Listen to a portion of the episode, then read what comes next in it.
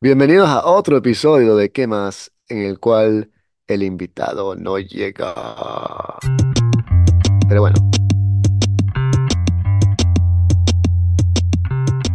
improvisar todo el episodio. As one does, like a pro, brother, like a pro. ¿Cuántos años son ya, weón? Bueno, años. Sí, ya son años, sí. Años, quieres decir, si acumulamos todos los episodios en los que los invitados nos han embarcado, quizás sumamos un año también.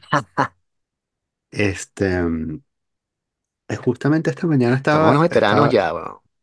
reflexionando sobre eso, ah, porque este es algo así como el episodio, digamos, 293, creo. Entonces, eh, Wow. 293 entre 52 son cinco punto sesenta y tres. No. Yes.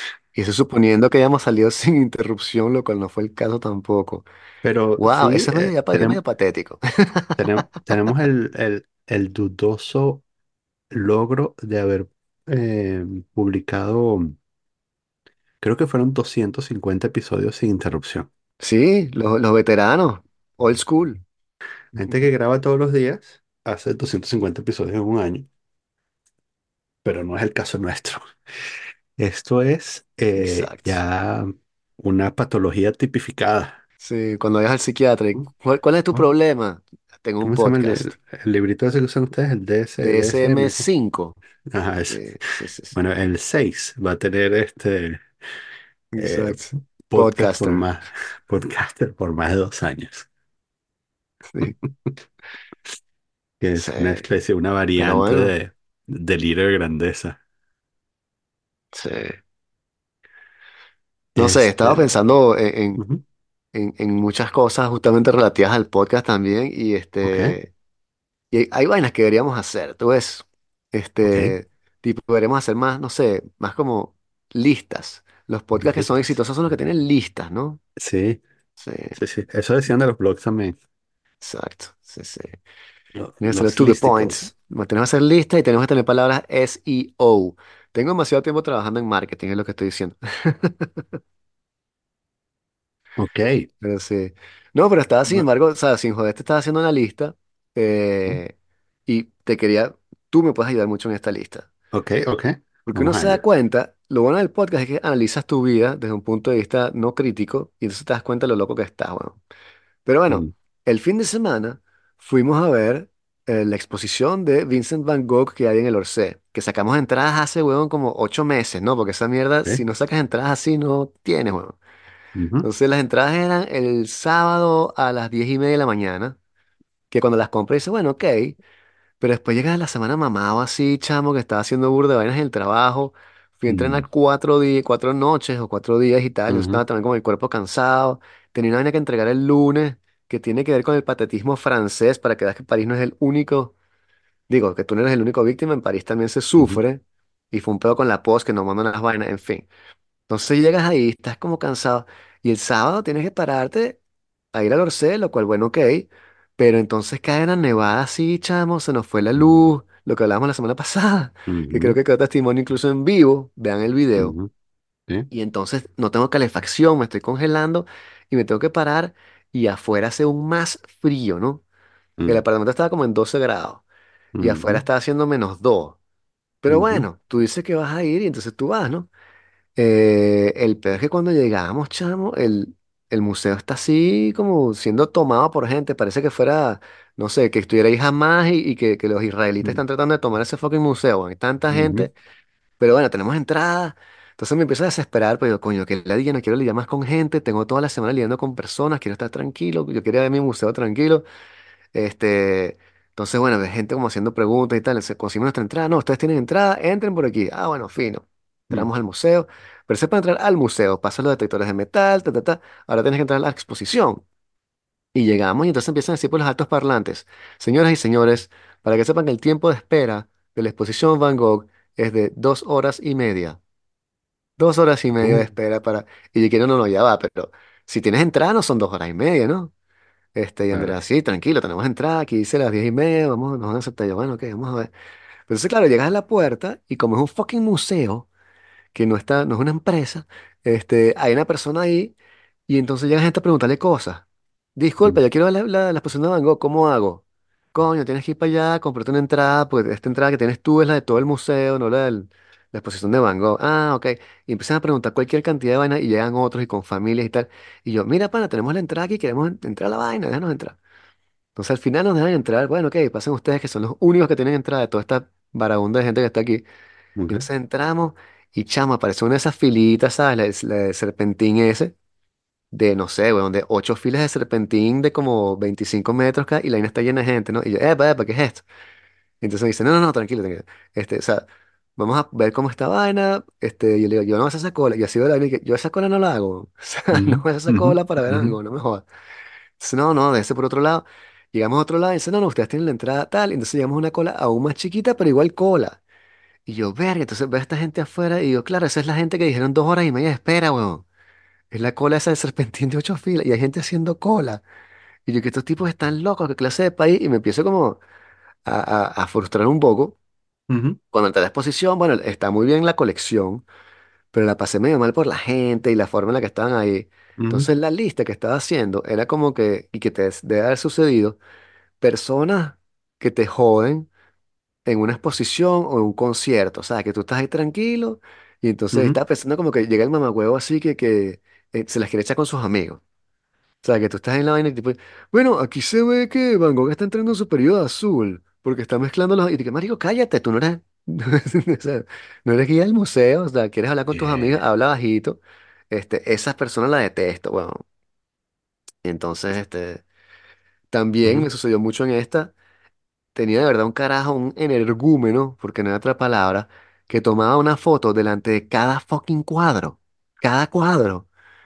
Y le tomaba fotos también al cartelito. Y dije, chamo, tú sabes que hay un catálogo allá afuera que tiene todas las vainas y debe valer como 30 euros. Si estás tan desesperado, cómprate el librito y tienes las fotos así grandes, a cuatro. ¿Qué haces tomándole fotos? a- O sea, no sé, weón, es muy frustrante. mm. Pero, o sea, en total, ¿cuánto esperaste? No, la espera fue nada más 10 minutos, chamo. Pero cuando entré, estaba, o sea, que tú vas así Esto- como ganado, ¿no? Vas como, es- si tú entras en una fila. Estoy un poco confundido porque uno va al Orsay a ver los Van Gogh, pero esto es una exposición de Van Gogh, eh, esto es una especie de Inception, Van Sí, Goghception. Sí, porque es Van Gogh en el Val d'Oise, que fue donde el tipo Oh, se mudó sí, en los ujú, últimos años de su vida, antes de sí, morir, y se estaba volviendo loco. Entonces son los ujú, cuadros que él hizo. Entonces hay cosas bien interesantes, pero en ese periodo él hizo nada más un autorretrato, lo cual, bueno, ok, ujú, porque Van Gogh no son solo los autorretratos, hizo muchas cosas sobre el pueblo, con los campos, que están bien de pinga, pero ujú, también en una parte te lanzaban y que eh, está el doctor Garchet, que es el que lo trató a él, que es el que sale en todas las películas y tal, que era un experto en melancolía. Y Van Gogh sufría de melancolía, que en ese momento era una aflicción clínicamente diagnosticada. Y entonces le ujú, hizo un retrato que es muy famoso del doctor Garchet y tal. Y llegas a una ujú, parte y te dicen, ok, y aquí tenemos los dibujos y las pinturas del doctor Garchet. Y tú, ah, pero Van Gogh, no, no, no, no las hizo Van Gogh. ujú, Es el doctor ujú, Garchet, también pintaba, ¿entiendes? Entonces además una sala aquí y te dije, Pepe, ¿por qué estoy viendo las, pinturas del doctor Garché? O sea, ok, el tipo pintaba un poquito bien, pero eso estaba como medio chimbo. Y bueno, y muchas pinturas como no al lugar también, pero este, pero estaba bien y estaba bastante interesante y era muy bueno como verlo, pero de verdad la cantidad de gente y la actitud y la cosa, este, me frustraron un poco. Y no es la primera vez que ujú, me pasa. A veces voy, está full y sin embargo me gusta burda. Pero muchas veces de verdad tengo que tener audífonos y escuchar música porque si escucho a la gente a veces comentando y yo como que no, maldito, esto no es así. Entonces, bueno, pero sí. ¿Qué tipo de personas te han jodido a ti una visita o un concierto? Pues para abrir más la, la lista. Marica, es como que, o sea, ¿quieres, quieres decir este año, en 2024? Exacto. Que llevamos nada más 24 días. Exacto. Ese, sí, ya yo llené mi cuota. Exacto. Am, a ver, entonces, a, pes- a- a- sí, a, a- a pesar de ese chiste, co- co- perdón, este, comillas, chiste, em, a medida que envejezco me afecta menos. Esta, o sea, dejo que me afecte menos o no permito que me afecten, este. las fuerzas que tratan de arruinar un buen momento. Eh, a las fuerzas o personas. Porque, mm, bueno, primero porque he visto eh, muchas veces como a alguien le arruinan el día.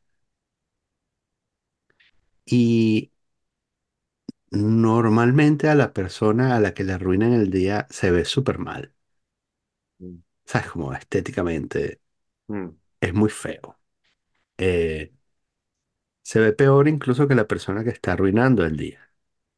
O sea, la persona que está arruinando el día puede ser un imbécil, pero al que le arruinan el día está mostrando un instante de vulnerabilidad y frustración que lo hace ver horrible.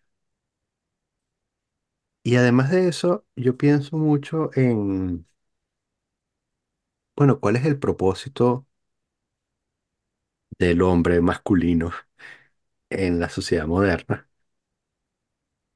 ¿Qué es un hombre? Cuando, cuando Mm, uh, sí, Strike el, número dos. las personas, personas que no menstruan.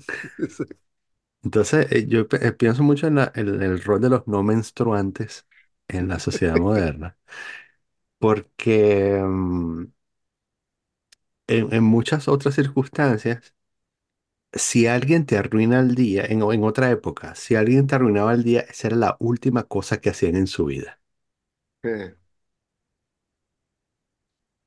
Y además era socialmente aceptado. ¿Sabes? En plan, ¿por qué has matado a esta persona?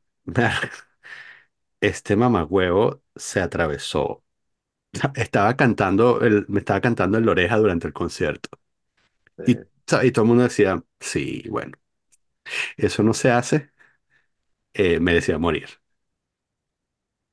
Eh, y entonces, como eso ya no es socialmente aceptado, los no menstruantes ahora tenemos que lidiar con el impulso asesino para el cual tenemos doscientos cincuenta mil años de evolución. Hemos decidido como en los últimos 200 años decir que parece que eso no está bien, pero todo en nuestro cuerpo está creado para matar al carajo alto que decidió pararte justo enfrente de ti en el concierto, ¿no? sí. Y como no podemos hacer eso, eh, nuestra reacción es una mezcla de eh, el instinto asesino reprimido, frustración ante la, la- la- las reglas impuestas de la sociedad moderna,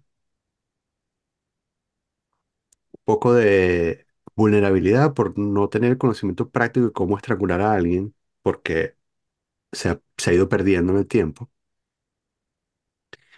Y entonces se nos ve muy mal, ¿no? O sea, a, a los hombres, ¿no? En particular me parece que, que, que quedamos, que quedamos expuestos en nuestra inutilidad.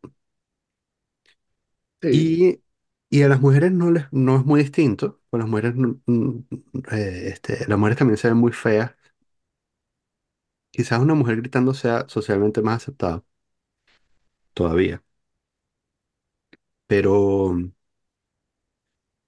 ah, pero se nota que, o sea, en ese momento quizás está teniendo un, un breakdown mental porque a él le arruinó el día.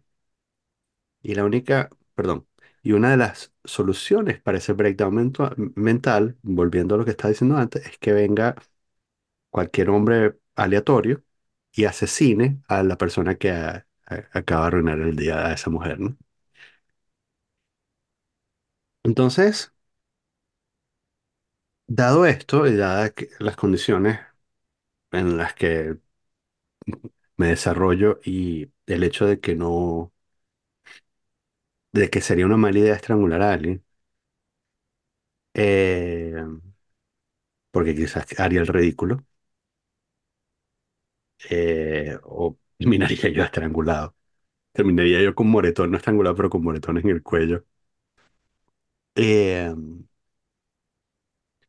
y la, con- teniendo la conciencia de que quizás me veo como una mujercita gritando si decido actuar mis emociones porque alguien decidió arruinarme el día sin saberlo. Eh, entonces prefiero que, que no dejar que esas cosas me afecten. Entonces, Sí, si hay, hay, hay un, hay una, este, he dicho dos, he me- mencionado dos ejemplos de conciertos porque, bueno, es una de las actividades que más disfruto y que también hago muchas veces al año. Hay un subconjunto de personas que, por alguna razón, sabiendo que son altas, deciden ponerse frente a personas que son mucho más bajas. O sea, que no tienen conciencia de su entorno, sí. conciencia de Eh, su eh, altura y de su eso es lo que me entorno. fastidia, eso es lo que Sí, justamente lo que me, me, me tirria. sí, sí, sí. A mí me encanta este dicho de mm, eh, eh, estos Merlin Mann y John Roderick tienen, tienen una, en el podcast este, tienen, tienen un running joke que se llama eh, eh, mu- eh, ¿cómo es que? Ah, se me fue. Sí, move and get out of the way. ¿Sabes? No es move or get out of the way. Es move and get out of the way. Claro. Y entonces, ¿por qué, por qué es eso, no? Mm, Porque eh, eh, una de las cosas que a mí más me triguea es el- la falta de conciencia de su entorno. Una cosa que ya además yo, mm. Yo por supuesto, he, estado- he sido la persona que ofende muchas veces. pero hago un esfuerzo adicional como para saber, bueno, para darme cuenta dónde estoy y que eh, eh, no esté, no esté molestando con mi humanidad, ¿no? Y, o sea, yo también soy bastante consciente de que yo estoy aquí gastando aire, consumiendo recursos, que aporto pocas cosas a la humanidad más allá del dinero que gano para que mis hijas se desarrollen y, y así mi carga genética se extienda como una mancha oscura por el centro de Europa. Pero Un yo como fantasma recorre persona, Europa. Ujú. yo como persona, eh, O sea, estoy ocupando espacio. Hay muchas personas que son mucho más valiosas que yo que merecen existir y merecen no morirse de cáncer y yo estoy aquí, bueno, ocupando espacio, ¿no? Entonces, dado eso, que yo no soy protagonista de esta historia y que estoy ocupando espacio, ah, trato de, bueno, ver si estoy molestando o no estoy molestando. Es una cosa que chequeo de vez en cuando. Sí, totalmente. Es que, es que lo que también conlleva la, la emasculación de la sociedad, Oh, de la cual estabas hablando, ujú, es este, la destrucción de esos valores que permitían en ciertas ocasiones resolver cosas, porque tenemos un sistema antes que era perfecto, que funcionaba y que regulaba todo esto, se llamaba el patriarcado, pero ustedes quisieron destruirlo y entonces ahora no puedes este, meterle un tiro a alguien ujú, eh, que se lo merece, porque mucha gente de verdad se lo merece. Y eso ujú, desregula el balance, eso pone a los, a los débiles en la misma balanza que los fuertes, porque ya Sí. los hubiésemos exterminado. Y bueno, a fin de cuentas, si tú eres ecologista, entonces deberías estar por el patriarcado, ¿no? Porque reducirías la tasa poblacional. Oh, oh, ¿Eh? ¿Eh? wow, ¿Eh? wow. Ah, Greta Está- Thunberg, ¿qué no opinas del está, patriarcado? no estaba preparado para esa bomba. Lo oyeron aquí primero, en el capítulo Ujú. 230 y qué?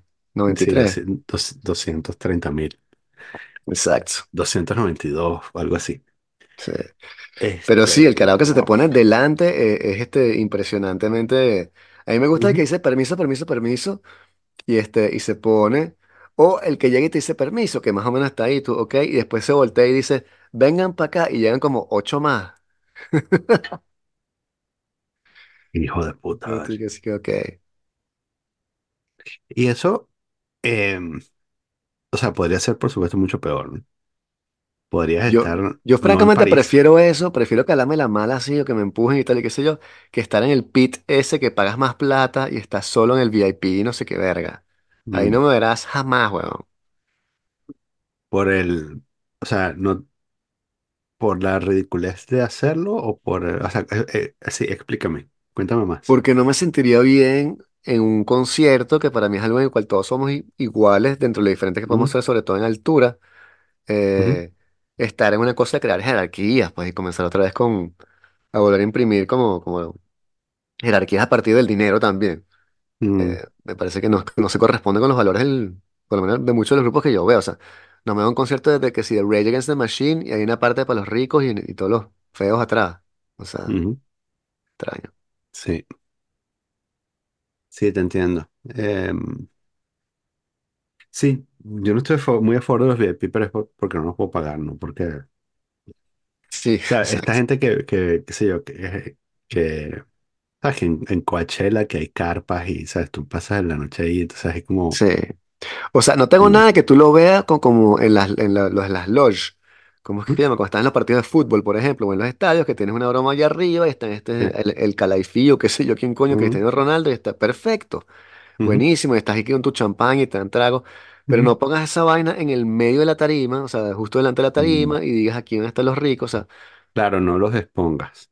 sí, o ponlos de lado, qué sé yo, pero no me, o sea, no sé, me Mm, parece muy, ya, sí, no sé. Es que tengo un pana también ya. aquí que, que tiene Mm, burda de plata y, y él ve para esas vainas, y me ujú, dice que sí, yo fui para el Rock in y coño, ¿sabes? Pagas un poquito más y tal, y este, y estás ahí fino y nadie te molesta y vaina, y mm, entonces me dije que, y entonces salí a buscar algo de tomar, y ahí estaba viendo cerveza, y dije, chamo, ¿dónde está la champaña? Y encontramos un kiosco que vendía pura champaña, marica, y fuimos para allá, y dije, ay, qué ladilla. El mm, festival de rock, que el pana me dijo mm. así la otra vez, y que, chamo, vamos a estar claros, yo dejé de estar viajando en la parte de atrás del avión, weón. Y que bueno, ok, Uh, fino, marica. ok. Sí, eso es casi un tópico, pero el am, chamo Orlando Verde está conectado. Esto es una primicia. Hay que poner, hay que poner la fanfarria de Venevisión. Exacto. Hola Orlando, gracias por comentar y venir. El, Sí. te iba a decir que esto es un tópico, pero lo voy a decir de todas maneras para que quede constancia. El principal servicio que ofrece el avión es llevarte de un sitio a otro. Es bastante ridículo eh, pagar más por estar unos metros más adelante si el servicio es el llevarte de un sitio a otro. Para algunas otras personas el servicio es, bueno, estar más cómodo, ver comodidad, tomar Sí. champaña, qué sé yo, pero yo creo que es una servicio en avión. El servicio en avión es transporte. Eh, porque además es eh, primera clase. Business y primera clase es, en mi clasificación mental, premium mediocre. Eh, o sea, tú sabes, premium mediocre, este concepto de Nietzsche. Nietzsche. Nietzsche, es, Nuevo rico. para, para el venezolano es Nietzsche. ¿Por qué es Nietzsche? Bueno, es Nietzsche porque eh, el hecho de que tú puedas pagar eh, unos miles más por la primera clase o no te hace millonario, ni, en ni estás viajando, o sea, estás viajando en el mismo tubo de aluminio que el resto de las personas. Cuando de verdad eres líquido, citando a Michael Douglas en Wall Street, es cuando tienes tu propio avión. Cuando Claro. tienes tu propio avión, esa es la marca de bueno, una persona que sabe que lo logró y que sabe disfrutar la vida y merece mi respeto. Eh, pero que No sé, en yo, yo primera haría, haces charter de jets. O sea, haces un charter de un jet. o haces un charter de... Sí, Claro. exacto, también. La cosa es que, bueno, Pero no es bueno, ecológico, etcétera. Sí, Pero, bueno, pero, sí, pero es verdad que la pero... primera mm, sí, o sea, yo viajé una vez en primera porque tenemos unos puntos que nos sobraban y nos hicimos un upgrade y estábamos con el bebé cuando la hija era muy chiquita. Y uh, coño, o sea, la, la, la comodidad de verdad que, o sea, sí, lo que me dio chévere. rabia no fue tanto eh, la, la parte de la lujuria que tiene o qué sé yo, que, que, que, le- que puedes tomar champaña y tal, qué sé yo, fue el trato. Fue que la tipa, sí, la lujuria, fue que la tipa, este, llegaba, una vez me, me quedé sin el cinturón y la tipa yo vi que, oye, disculpa, coño, ¿crees que te podrías poner cinturón? Y yo, ay, coño, disculpa, sí, no, no me di cuenta. En cambio Mm, atrás es como que, marico, ¿qué estás haciendo, weón? Ponte el cinturón, te le dije, ya, no jodas. Tengo aquí 95 personas, coño. Y yo, ay, coño, disculpa. sí. Aquí era, o sea, no decía, ¿qué quieres, qué quieres tomar con la comida? Y yo, bueno, vino tinto. Sí, sí, pero ¿cuál? Ras. Y el menú así, ah, Uf. tienes menú de vino. Oh, ok. Ah, sí. Sí. Pero vale lo que costó, no sé. No, no, no, no, no, ni de Mm, vaina, ni de vaina. Si te lo paga la empresa o si, Mm, sea, si, si tu, tu empresa te dice, tienes que ir para Singapur y tú dices, marico, tengo 47 años, Primero, weón, yo voy en favor, primera, o sea, porque puedes por dormir también favor. mejor. Sí, Este, señor. pero aparte de eso, o que de verdad tengas una familia o qué sé yo, Ujú, o- Es como tonto, Sí. pero igual, no sé, es más ecológico, de verdad, que está haciendo un charter de un jet que, pero, pero por lo menos vuelos nacionales, que sí, si usted se vuelos nacionales. No sé, yo soy más de tren de todos modos, si puedo agarrar el tren, francamente. Sí, este, entonces bueno, quizá, quizás cuando el dinero no me importe, cuando el Bitcoin llegue a 5 millones y el dinero no me importe, este, quizás empiece a bajar primero también. Bueno, pero, Y, to- ah, y borre este episodio para que no quede rastro de... no, Ujú. pero te iba a preguntar si viste, o sea, había un artículo de Disconnect, que es una, una página que estoy empezando a leer bastante buena, que tiene el, Mm. el moscólogo más importante, supuestamente, Ujú. y Ujú. entonces este, el tipo decía, no sé si tú sabes que, que el, el cuento del Hyperloop, que el proyecto de Elon. Musk pues, de Sí, unos sí. túneles para conectar eh, Los Ujú. Ángeles, Yep. eh, era un pote de humo. Era un pote de humo que el tipo sacó para sabotear la construcción de una línea de trenes que iban a hacer, que iba a conectar San Mm. Francisco con Los Ángeles y les, iban a- les iban a dar Mm. un subsidio. Y Mm. como Tesla fabrica carros, Ah. Empezaron a decir que era un proyecto faraminoso y que no tenía sentido, que iba, que iba a ser el tren más caro del mundo por metro o algo así, que porque le estaban dando la plata a esta forma anticuada de moverse, que el Ujú. futuro son los carros, esto, entonces vamos a hacer un túnel. Y el tipo este, Eh, empezó incluso como dos metros de túnel, pero eso Sí, ya sí, cerró, sí. eso ya no lo están haciendo. Mm. Era Sí. simplemente para sabotear el proyecto este, Eh, férreo, lo cual logró. sí. Eh, eh, no me extraña. Eh, suena a una hipótesis de conspiración. O sea, las dos cosas, las dos cosas pueden ser Exacto, verdad, ¿no? A la vez. exacto. Hondo partícula. Este, cuéntame, este sitio, ¿cómo, cómo es que lo llamaste? Disconnect. Disconnect, que lo escribió un tipo sí. llamado Paris Marx, lo Ay, cual el Dios nombre me pareció mío. como medio malo, pero no, no, el tipo no, así, tiene unos así es que reportajes capturan, así es que capturan a la gente. Tú les dijiste que vives en París, que no vives en Estados Unidos y que por lo tanto no tienen que, que convencerte de que votes por Trump. Exacto.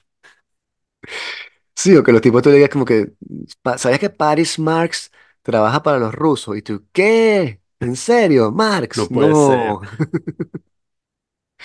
¿Quién lo hubiera No lo, sabido? no lo puedo creer. Este, entonces, cuéntame cómo hiciste. Yo te vi, si yo vi que habías compartido este algo so- de, de ese sitio, no entré porque dije, yo quizás entro aquí y me infecto de algún, de alguna corriente de pensamiento. Sí. Este, eh, y Sí, eh, ¿cómo publicó uno sobre hiciste? Sam Altman hoy, sí. Ok, ¿cómo hiciste? Sí, sí, sí, exacto, ese fue el que vi. ¿Cómo caí ahí y tal? ¿Cómo, cómo caíste ahí? De hecho, la- la- es una pregunta más larga. Mm. Es, ¿cómo hiciste para que, eh, porque además voy a, voy a asumir ciertas cosas. Eh, y en parte de la pregunta, en la pregunta asumo ciertas cosas. ¿Cómo hiciste para estrenarte en una red social y, ca- y caer entubado en un sitio de desinformación? No vale, Paris Marx es un de eso. periodista. Ok. Este, sí, Sí, muy un respetado. Este, había otro, otro podcast que era sobre Musk, este, y que lo recomendaban, que es un artículo de él, creo, que decían, no, este pana publicó una vaina de... Entonces fui a ver y después vi que tenía un Substack y dije, bueno, me suscribo, ¿por qué no? Y saca algunas cosas de tech de vez en cuando así, que son bastante interesantes. Pero sí, sí, porque me escuché un podcast así de lo más loco de este, ¿cómo es que se llama este? Este, TrueAnon. TrueAnon, esos sí son ok, unos sí, loquitos, trueno. mano. Sí, sí, sí, TrueAnon, sí son son unos bichos así, Sí, se, se sí. las dan de izquierda Ujú, es ujú, burda de cómico, este, pero ujú, hicieron un podcast de seis horas, una vaina así sobre Elon Musk. ujú. Entonces, la Wow. primera parte era que sí, ah, cuando está en Sudáfrica y te explican toda la infancia del tipo, es burda de cómico. Bueno, y con todas las cosas que él hizo, que ya se saben y se han escrito libros mm, sobre ello. Eh, pero bueno, me- me escucho- no sé, en un momento que hay un hueco de esos de, de Elon Musk, me, me fascinó el personaje. O sea, que los ujú. medios y el mundo lo hagamos, lo hayamos entronizado como este, o ungido en esta Sí. especie de, de, de tecno salvador, nuevo mm, Jesucristo ujú, de la tecno religión, me parece Sí, fascinante, pues. Sobre sí, sí, es todo fascinante. que no solo porque el tipo tiene muchas, muchas fallas, sino que cualquier persona tiene bastantes fallas. Entonces, cuando te empiezan a vender a alguien así como que infalible y que el tipo de verdad todo lo que toque es oro, tú dices, pero ya, este pana no. O sea, y tienen las mejores mujeres y no sé qué tal, y todo lo que, wow, ya se compró esta vaina, yo era para Marte, y tú, verga, pero, ok. Mm, No, resulta que el carajo está pegado en ketamina, ¿eh? La pegan en Sí, ketamina y este, también sí. sí, Ujú. está perdiendo plata en Sí, Twitter, en fin, lo que todos sabemos. eh, ah, bueno, Ay, sí, guau, guau. pero, pero tiene, perra. tiene, tiene un montón de, mm, tiene un montón de gente que, que lo defiende. Ujú, sí, supongo que tener alguna, bueno, o sea, no, no es tampoco in- completamente inútil e imbécil, ¿no? Pero lo que me da rabia es como, a veces como la, la diferencia cognitiva que tienen que establecer entre estos text genius y, y las demás personas, como Sam Altman, que ahora es una especie de nuevo dios sí, también, sí, y ujú, todas las respuestas de estas personas, sea Sam ah, Altman, este, Bill Gates o Elon Musk, es reducirlo todo a la tecnología, ¿no? Entonces Bill Gates, el proyecto es como que salvar al planeta de, de manera ujú, ecológica a través de la tecnología, lo de Sam Altman es ujú, hacer inteligencia artificial cada vez más ujú, este, utilización de los recursos y tal. ujú, Y bueno, y lo más también es como la, la tecnología nos salvará a todos, el calentamiento global no existe. mm, mm, Y me da, me da, me da burda de rabia. Incluso la reducción del alma, ¿no? O sea, ¿qué es lo de la conciencia? Vamos a reducir la conciencia, un algoritmo para que tú vivas para siempre en una máquina y tal. Y tú, bueno, esa es la, mm, la tecnificación de absolutamente todo, incluyendo la conciencia, que podríamos decir que es el espíritu o, o incluso el alma, si quieren creer en eso. Entonces, creer que tú puedes reducir eso, o sea, la experiencia de estar vivo, a una especie de algoritmo, es como que, mágico, tú estás bien loco. Pero bueno, es lo que se ha impuesto como una especie de forma de pensar y es la era de los tiempos, el zeitgeist. ujú, mm. Em,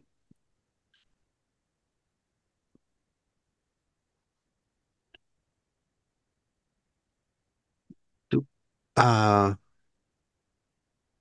Ajá, u- u- speechless. uno, sí, no, no, sí, sí, sí, es que me quedé pensando, porque quería tu opinión acerca de, ¿tú crees que exista una alternativa a sencillamente entregarte al hecho de que ese es el espíritu de los tiempos? ¿Cuál es la alternativa? ¿Cuál es, cuál crees tú que puede ser la vacuna?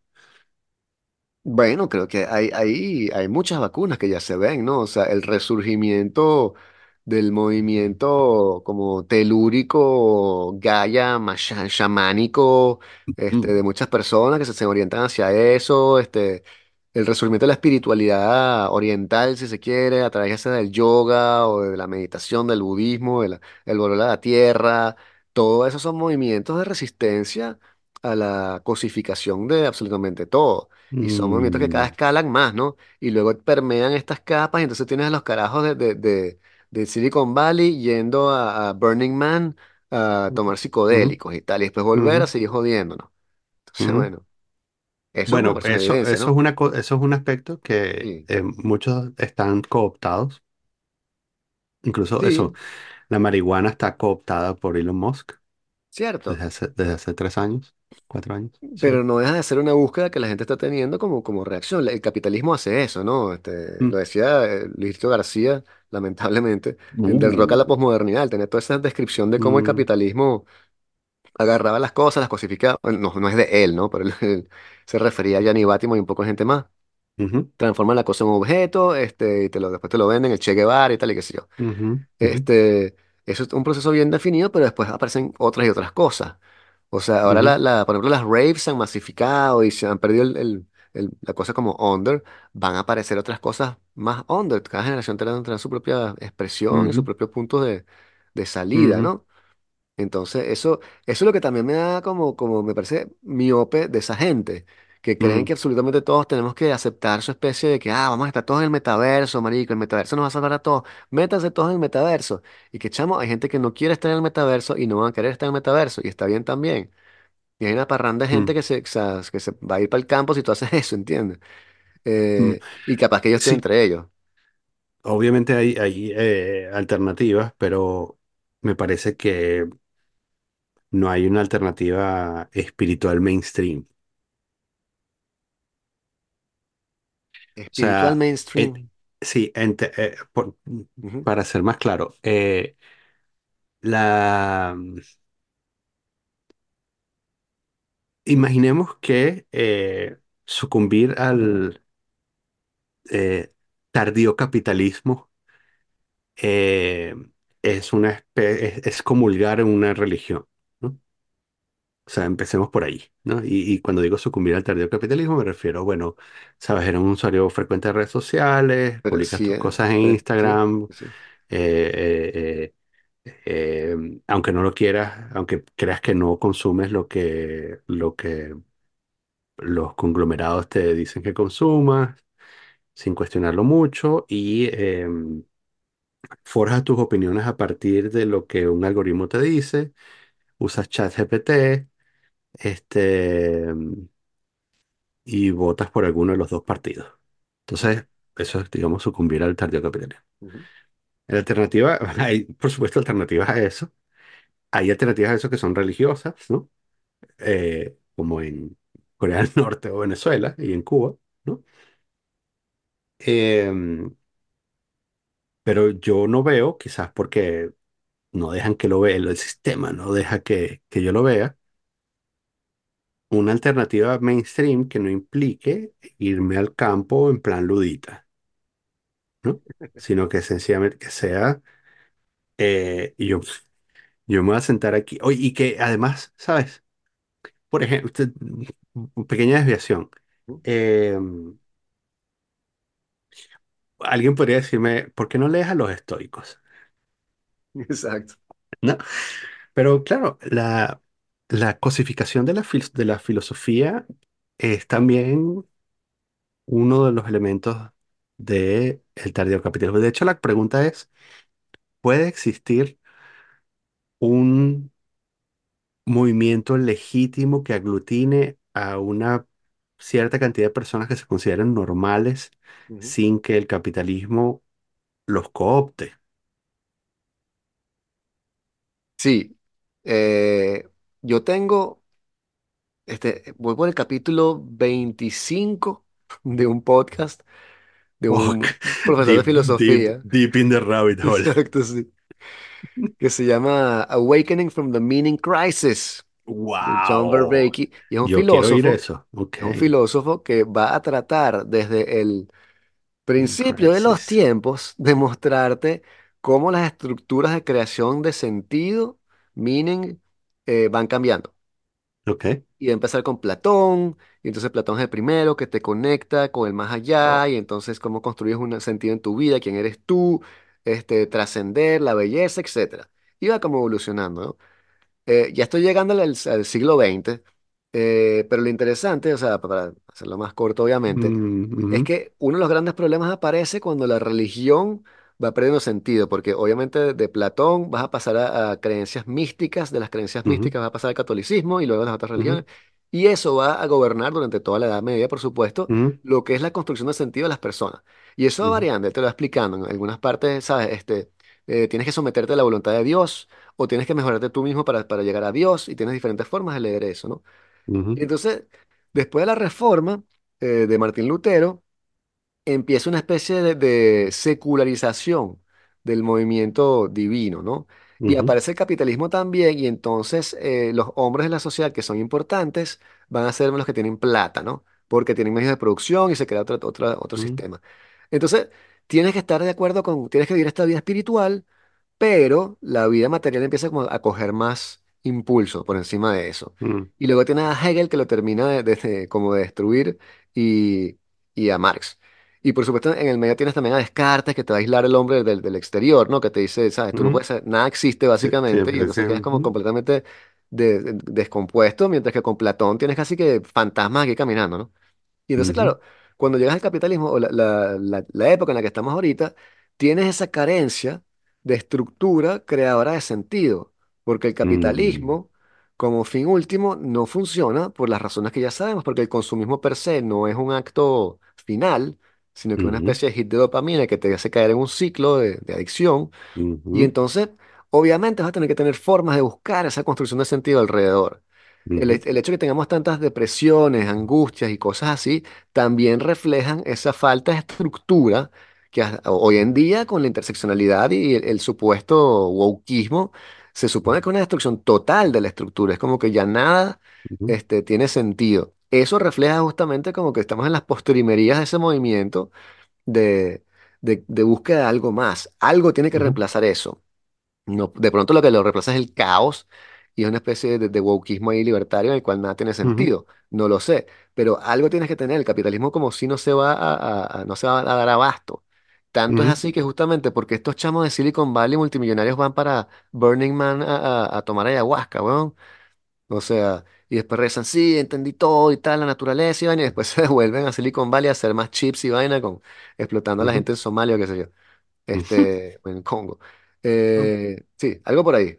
Ok, Pero no- eh, ya va, que quería devolverme. eh, bueno, primero, eh, un paréntesis, entré en la página este de, de este tipo John Vervaeke, que acabas de mencionar, lo puse en el chat del, de este episodio, y el fondo de la página web es el, ah, el caminante en el mar de nubes cierto, de, de Friedrich, claro. este, y entonces yo entré y vi eso y dije, ok, bien, ¿cuántas?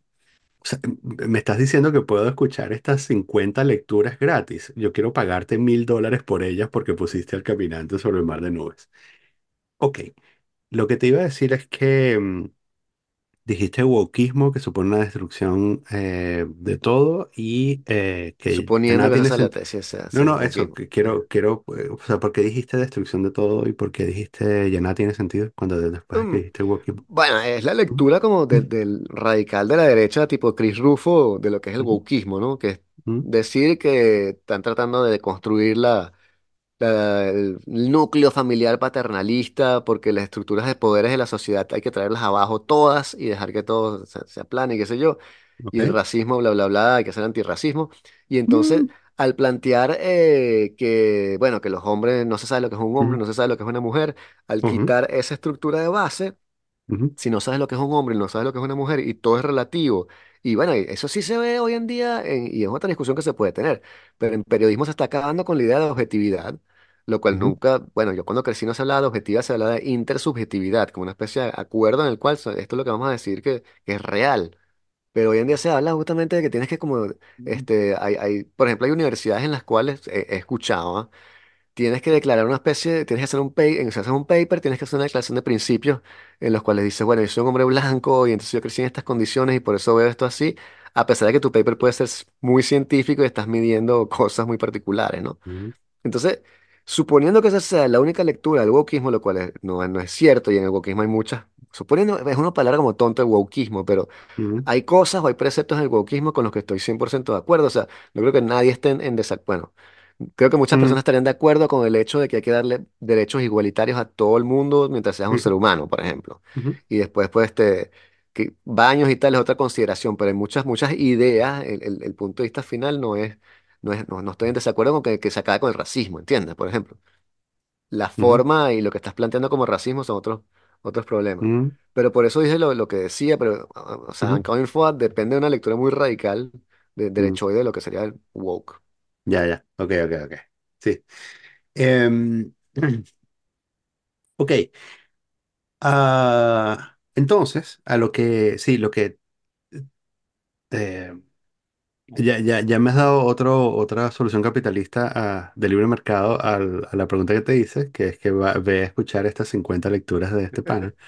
Que son gratis. Este, usando tu, sí, son gratis, pero o sea, al final estás ahí consumiendo recursos, enganchado a un móvil, escuchando un podcast, ¿sabes? conectado a la matriz, este, y Te escuchando estás un podcast cultivando en también, o solitario. sea, a- ahí es Sí. donde las cosas se empiezan como a fundir y ahí es Mm, donde me alejo del discurso así ¿eh? antitecnológico que sí, de, de, de Michel Onfray, que dice como que no, la Sí, tecnología ha acabado con todo. sí. Es como que, marico, estoy leyendo tu entrevista en, en- con una computadora, weón. O sea, como que la Sí, sí, tecnología... no, no, sí, no es, no es, o sea, t- tú puedes argumentar que no es muy distinto a, a- a tomar este, meditaciones en Marco Aurelio e irte a una playa solitaria y leerlo y tal, igual, ¿sabes? Sí. Pero vas, te quedas ahí, en- te aíslas en el metro escuchando este, unas lecturas de filosofía y tal en tu Pero ¿no te parece que, que- que es móvil una, una acción de hecho resistencia al capitalismo ese que describes, justamente que uses el capitalismo para escuchar contenidos que tengan valor y que te, que te Marico, pero eso, enriquezcan? Y, eso es lo o que dicen sea, los ter- eso es lo que decían los terroristas comunistas en los años 70, ¿no? Usar los medios del capitalismo para destruir el sistema. bueno, no sé, pero me parece que si tú resistes así, dices como que coño, va a ver una película de superhéroes. No, no, no, mejor voy a hacer este, este documental sobre Mao Ok. Zedong. ¿Sabes? Me parece como que, oh, ok, sea, te Sí, ese es, ese- ese es el principio que aplico yo para mi selección de YouTube, que yo podría ver este, eh, películas de superhéroes, o, sea, de hecho podría ver como el, el, podría dedicar esas dos horas al destilado de Hollywood, que ya en sí mismo es por más selecto que te puedas imaginar que es. Por más alternativo que puedas pensar que es esta película que vas a ver en, no sé, Filmin o algo así. Ah, en el fondo son, bueno, de do- dos horas, este, hora y media, eh, que necesitaron muchos compromisos y mucha jaladera de bola y muchos millones invertidos. Y entonces, en la alternativa es este, ver 10 videos de 20 minutos eh, de gente con la que no estoy completamente de acuerdo en YouTube. Y entonces eso de alguna manera eh, Claro. eh, podría, sabes, como que el contrapoder, ¿no? De, en lugar de ver este producto de la maquinaria, puedo ver otros productos de otras maquinarias, pero al menos tengo di- un poco más de diversidad porque estoy eh, consumiendo quizás alguna reflexión más corta y estoy metiendo en el- en la misma cantidad de tiempo, estoy metiendo más ideas, ¿no? Maybe. Pero justamente, este, hablando de nuevos medios y nuevas tecnologías, este, en el, en el episodio, ¿cuál es? Creo que, creo que es el 1235. Sí, ese Tú mismo. dijiste, sí, Sí, te hablaste muy mal de Mastodon y Hablé dijiste, muy no, mal de yo nunca me Mastodon. voy a meter en Mastodon y tal. Y Sí, otro día sí. me llegó y sabes. que Daniel P. is following you en Mastodon. Y yo, ¿quién eres y cómo le hackeaste la cuenta a Daniel Pradilla? Él dijo que nunca vendría. Tú sabes que ¿Y cómo me eh, conseguiste en el Fediverso? qué diverso. Qué ridículo es, pana. Me siento, ¿sabes? Siento que me, siento que es como si estuvieses publicando una foto mía en falda. Pero bueno, la historia es, ¿sabes qué? Luego de que grabamos el episodio 1236, eh, no pude resistirme a entrar en Mastodon a ver si mi nombre ya estaba tomado. Y entonces eh, mi, perdón, mi seudónimo estaba tomado. Entonces me metí, me busqué y dije, está tomado. Hmm. Entonces me metí en mi Password Manager y me di cuenta de que sí, había creado, en 2018 había creado una cuenta de Mastodon con mi nombre y la había, solo para proteger el nombre, por eso, esas cosas que hacía yo hace tiempo de, cada vez que salía una red social creaba mi nombre para proteger mi nombre, ¿no? Y entonces, em, bueno, entonces dije, bueno, está bien, vamos a hacer login. Creo que fue, tengo, esta es mi tercera semana, creo, sin, sin Twitter instalado en el teléfono. Bravo, Daniel, tú Y estoy, puedes. sí, sí, Son 12 pasos. soy un adicto. El, y este, y estoy además el, eh, estoy metiéndome poco tiempo al día, eh, porque además lo tengo, lo tengo controlado. O sea, la misma Claro. computadora y el mismo teléfono me, luego de 15 minutos en Twitter me bloquea. No, y más te dan, te dan Y, ganas de cerrarlo. y Eso es lo entonces, bueno. entonces, este, dije, bueno, vamos a ver esto de, esto que llaman Mastodon, a ver. Eh, y entonces, bueno, si te busqué a ti, está, mm, ah, es, es curioso porque, bueno, hay muy poca gente, ¿no? Eh, busqué algunas cosas que creo que me podían interesar, le di, desempolvé el perfil, no sé qué cosa, este, busqué a gente que conozco, no estaba nadie excepto Ciro Durán y nuestro pana Llanero 24. Y este, pero me, me di cuenta de que eh, despide una vibra similar a la que Twitter despedía en 2008. Eh, que es como estamos aquí, estamos aquí para compartir y bailar ya Em, y si sigues a la gente correcta eh, y no tienes ahí un algoritmo empujándote odio, em, la verdad es que puedes conseguir un par de artículos decentes Sí. y, eh, y pasar un momento agradable y eso, 20 minutos en el día y luego lo cierras porque ya no hay más nada que ver, ¿no? Sí. Leí una historia corta en el eh, en The Paris Review, muy bien escrita, la compartí. Hoy es el 40 aniversario de la primera Macintosh. También compartí un- un- una página de alta calidad. Entonces, este, sí, este, la verdad es que estoy contento. Eh, me retracto de lo que dije. Quizás nunca, quizás sí estaré en Mastodon. eh, y quizás sea una alternativa más sana. Hay- el problema es que, o sea, todas las cuentas de memes que sigo en Twitter no están en Mastodon y ese es uno de mis problemas. Eh, Luis Acuña no está en Mastodon y, ¿sabes? Eh, pues ahí es donde yo obtengo mis líneas de accionar político. Entonces, bueno, me faltan cosas, pero quizás esas cosas que me faltan es lo que hace que, que no esté tan enganchado.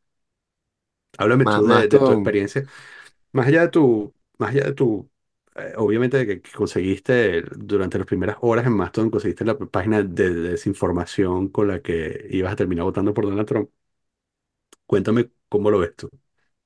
Mastodon es tu metadona, o sea, Twitter es tu heroína, Mastodon Qué es tu bueno, metadona. excelente, excelente, tal cual, es tal cual. Yo no sé, yo hay una, yo caí en una, pues sabes que cuando tú llegas, tú, tú abres tu perfil y entonces hay listas. Entonces decían, estos son listas de autores, entonces empecé a agregar un poco de gente. Mm, Este, y yo leí algunas cosas interesantes, pero yo publicaba y nadie decía nada, ¿no? No hay ningún tipo de reacción.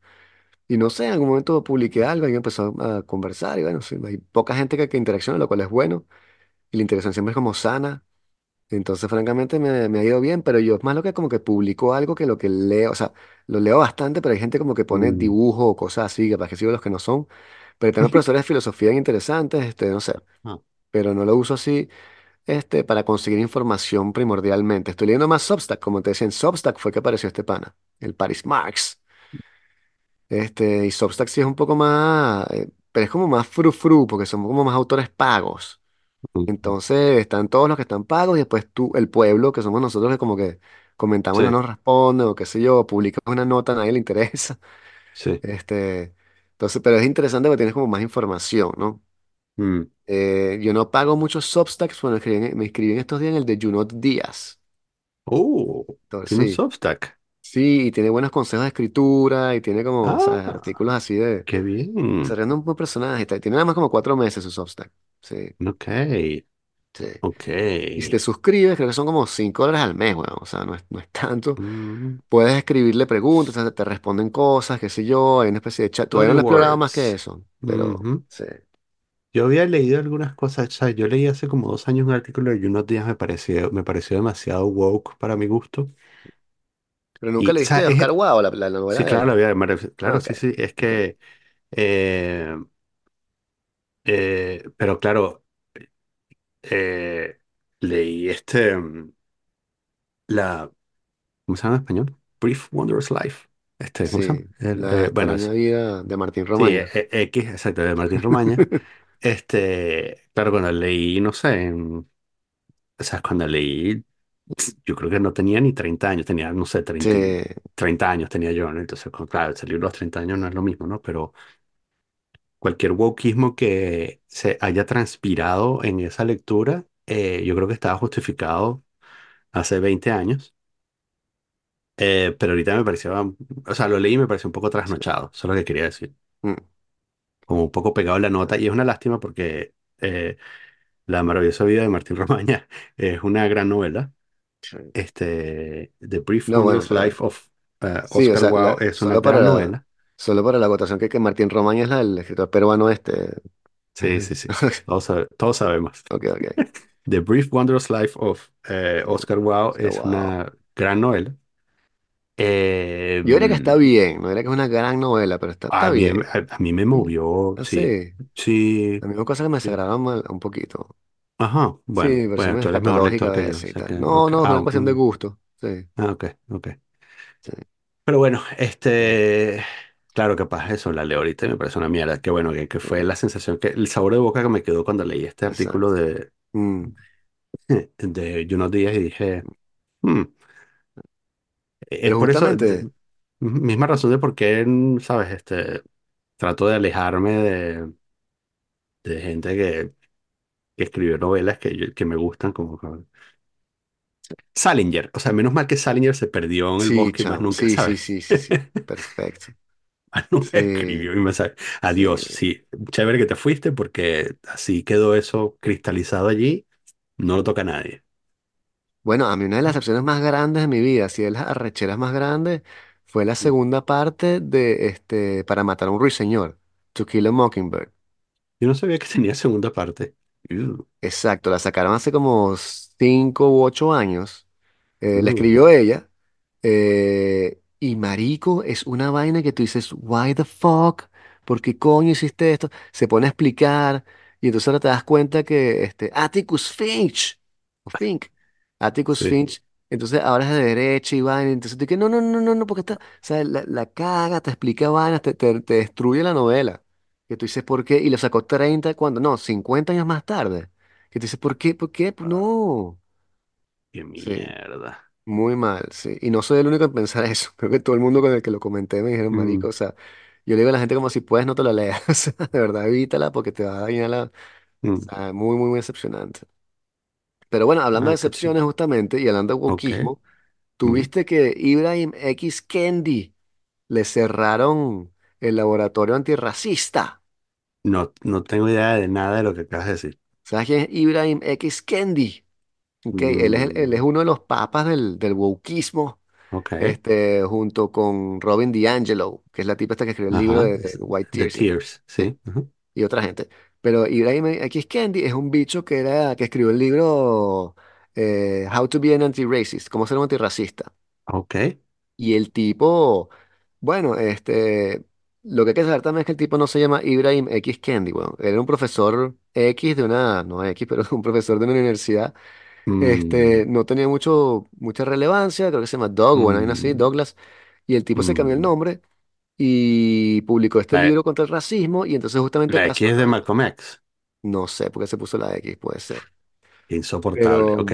después fue lo de Eric Gardner, creo, uno de los primeros carajos que mataron y salió su libro. Y como que entonces se puso burda famoso y se convirtió en este papa del antirracismo y daba conferencias así por miles de dólares. Y creo Ok. que no sé cuál universidad, pero una universidad grande, le dio un laboratorio para estudiar el antirracismo. Y el tipo montó una- un laboratorio, este, gastó 20 millones de dólares en dos años y publicaron ocho papers. Y eso fue todo lo que hicieron. Y después cayó el COVID y se pusieron a trabajar más en cosas de COVID, que si, eh, porque el COVID es racista y cosas así. Y ahorita les, este, les cerraron la, la- sí, el laboratorio y los están investigando porque están burda de arrechos como que, verga, este fue un fraude. Ujú, Sí, entonces la carrera del tipo se la destruyó, o sea, se la destruyó él solo, pues. Ok. Lo chimbo es que yo no creo que el tipo sea una mala persona. O sea, yo sé que la gente así de anti-wokeista y que jajaja, que se joda. Yo no creo que Ujú, ese carajo sea, o sea, yo creo que él de verdad cree lo que él cree. Ujú, Solo que es un carajo mm, de muy bajo espíritu, o sea, mu- mu- no muy inteligente, este, bastante limitado, que se vio propulsado a niveles así tipo Jordan Peterson, huevón, y ujú. entonces se pone a decir su tesis, que nadie se la, contra- Sí, nadie se la, se la contrarió nunca porque era como tonto, y ujú, entonces este, se vuelve famoso y es un fraude, pues no, no puede, Claro, no puede manejar la cosa, Como que nos den 20 millones de dólares a nosotros, si nosotros nos dan 20 millones de dólares, no, eso se, no, no va a funcionar, eh, no, no 8 podemos papers en dos años, sí. Claro, sí, sí, no podemos manejar eso. Sí, sí. Hay que, mm, hay que saber cuáles son las consecuencias de los fondos que pides. Coño. Ujú. El Sí. dinero viene con ataduras. Como la plata que le mandamos a Israel. ¡Ay! Ah, nos vemos en Mastodon. Búsqueme ahí, DPR uno